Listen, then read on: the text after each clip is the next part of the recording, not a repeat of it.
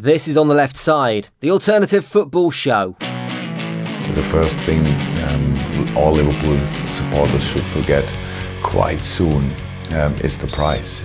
Happy New Year, happy Christmas, and happy to be back with our regular romp through the world of football funny. If you're listening via a new, sparkly, festive Christmas present, then don't forget, hit subscribe to our show however you get your podcasts, and you'll get the new podcast whenever they come along, and you'll never miss a dose of alternative football news like this.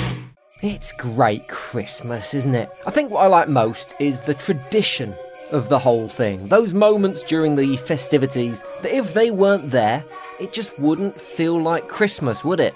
Opening presents, sitting down for a great big family meal, and of course, Jose Mourinho blaming everyone else when things go wrong. Yeah, results didn't quite go the way of United during this festive period, and Mr. Mourinho wheeled out that old after-dinner family favourite, the blame game. In fact, the blame game would be a great idea for a TV show. Hello and welcome to The Blame Game, the game where the only rule is never let the buck stop with you. Today we have Jose Mourinho trying his luck. Hello there, Jose. You shouldn't be with the microphone in your hand. Ha ha ha, that's what my agent always says. Anyway, let's get on with the game. First question to you, Jose. Who was at fault for your disappointing draw with Leicester City? I think lack of maturity. Because I cannot stop the game and to give a team talk. So we had childish decisions in front of goal. You say player maturity. It's good. 1 point to you, Jose. Next question. Who was at fault for United's 0-0 board draw with Southampton last week? One of the most promising young referees, not just in England, in Europe too, had a very bad decision that punished us. I watched in the touchline, and in the touchline it looked for me very clear. So I think we deserve to win the match. You're saying the referee.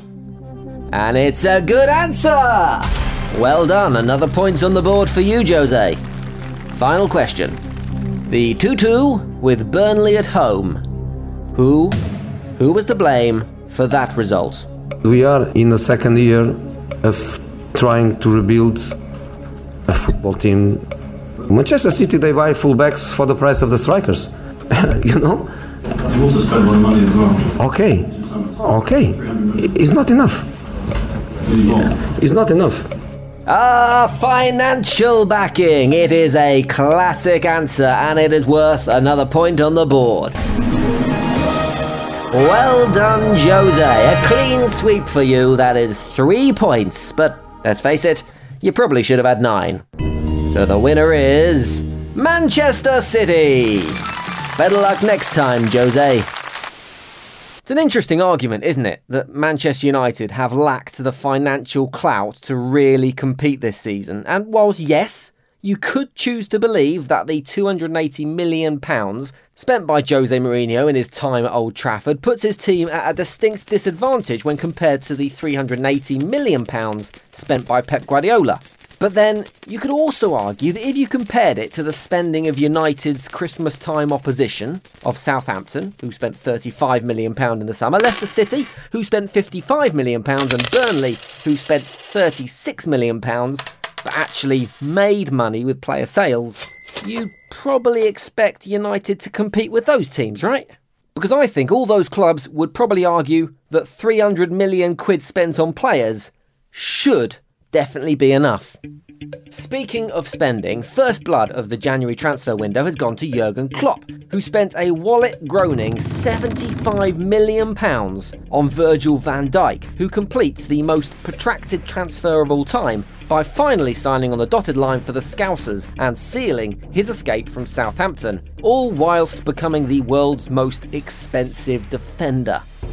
It's really interesting that Jurgen Klopp should choose to spend £75 million on a player. Sure, given the current state of Liverpool's defence, they probably need to spend the GDP of Switzerland to actually fix the problem. But this is coming from a man who not 2 years ago suggested that he would happily walk away from football if spending £100 million on a player became the norm. Obviously, Now that Klopp is happy to throw money around like Cristiano Ronaldo in a tanning salon, his stance on spending big bucks has softened slightly. I can imagine that people think, wow, what a number. But of course, for me, it's not really interesting. We don't make the prices. He also said he doesn't like to throw money around, which is a statement I'm not entirely sure he can back up. I mean, those new teeth look pretty pricey to me. But it does go to show that if you behave like a four-year-old for long enough, then everyone around you will eventually just give in and sell you to Liverpool. I'm glad it's over. This transfer saga has dragged on and on and on. It's been going on long enough to be a J.R.R. Tolkien book.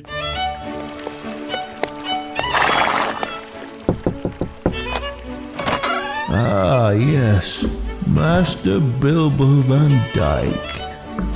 You must go on a quest to the dangerous land of Liverpool, where Lord Klopp has built his empire.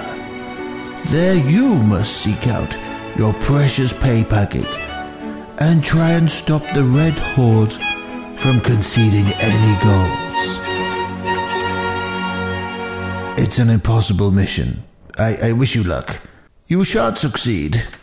In fact, in the time it's taken for this transfer to go through, you could have actually watched the whole of the Lord of the Rings trilogy, read all the books, grown a beard as impressive as Gandalf's, watched every episode in a friend's box set and done an open university degree, which, funnily enough, is exactly what Vincent Kompany's been doing.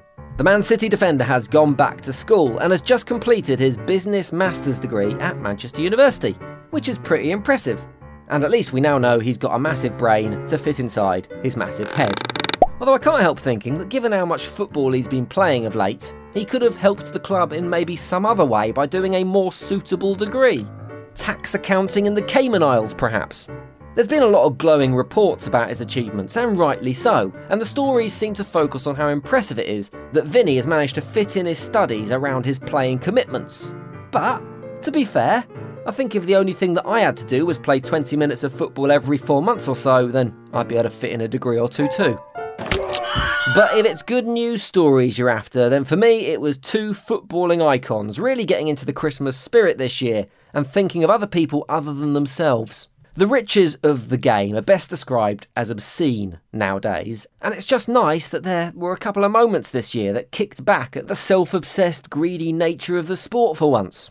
First up, it's Jeff Stelling, who responded to a jokey suggestion from the Soccer Saturday panel that he should be up for a New Year's honour, with this square kick in the man's knackers. The New Year's honour should not go to someone for doing their job well and being paid for it. They should not go to the rich and famous. They should not go to sportsmen or women for simply winning something. They should not go to political cronies. They should go to ordinary people for doing extraordinary things in terms of charity or heroism or terrific community work. Absolutely. And those are the people who should get OBEs and MBEs, and not me and not a lot of the people who are on that list today. You're bang on.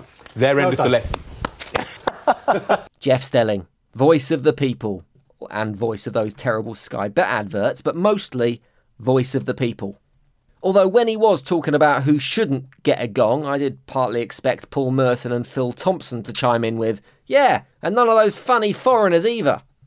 Normally, football and politics don't really mix, but this season we seem to have made an exception, because it was also Sam Allardyce who stepped up in the worthy stakes and decided to use his Everton press conference to turn attention to those less fortunate than himself. It was extremely depressing that a country of this magnitude could allow so many food banks to be operating in this country. I think he's going back to the dark ages to allow that to continue. It's not only allowing it to continue, it's growing at a rapid pace where people who are in work, not just on benefits, cannot afford to live at a decent level and have to go to a food bank to feed themselves and their children. I think it's incredibly sad. I think it's a disgrace. I mean, if there's one topic that's going to get Big Sam going, it was always going to be food. But in all seriousness, I love Sam for doing this. It's a massive, shameful issue, and it would have been much easier for Sam, a man who clearly enjoys the finer things in life, like a Chinese buffet and a pint of Pinot Grigio, to avoid any comparisons between the excess of money and riches in the game and the plight of others at the other end of the scale in this country. He could have just avoided the topic altogether, and that might have been easier for him. But there he is, having witnessed firsthand the issue and doing his best to bring it into the public consciousness. Well played, Sam. Well played. It's the kind of connection with the general public that will one day, I'm sure, make him a great choice for England Oh, hang on. Oh, fuck. Okay, so he's not going to be the England boss anytime soon. Again, anyway. So maybe we need to find Sam another figurehead type role. For me, what he said connected far more to my sensibilities than those provided by our monarch as we digested Christmas dinner. Next year, how about we just give Sam the gig? Stick him in front of the TV cameras, gravy down his shirt, swigging from a bucket of post-dinner sherry, ruddy-cheeked and swearing, but telling us exactly what's what, where we're going wrong in this bloody country and how it can all be fixed with a solid defensive base and hoofing it up to the big man. Adios! That is it for another week. If you are new to On the Left Side, welcome to the family. It is nice to have you on the team. Hit subscribe now so you never miss another episode, unless you hated what you just heard, in which case, sorry. I'll be back on Monday morning before you go to work with the next show, and I'll see you then. Bye-bye. On the Left Side is written and produced by Ant McGinley and Jim Salverson for Abrupt Audio.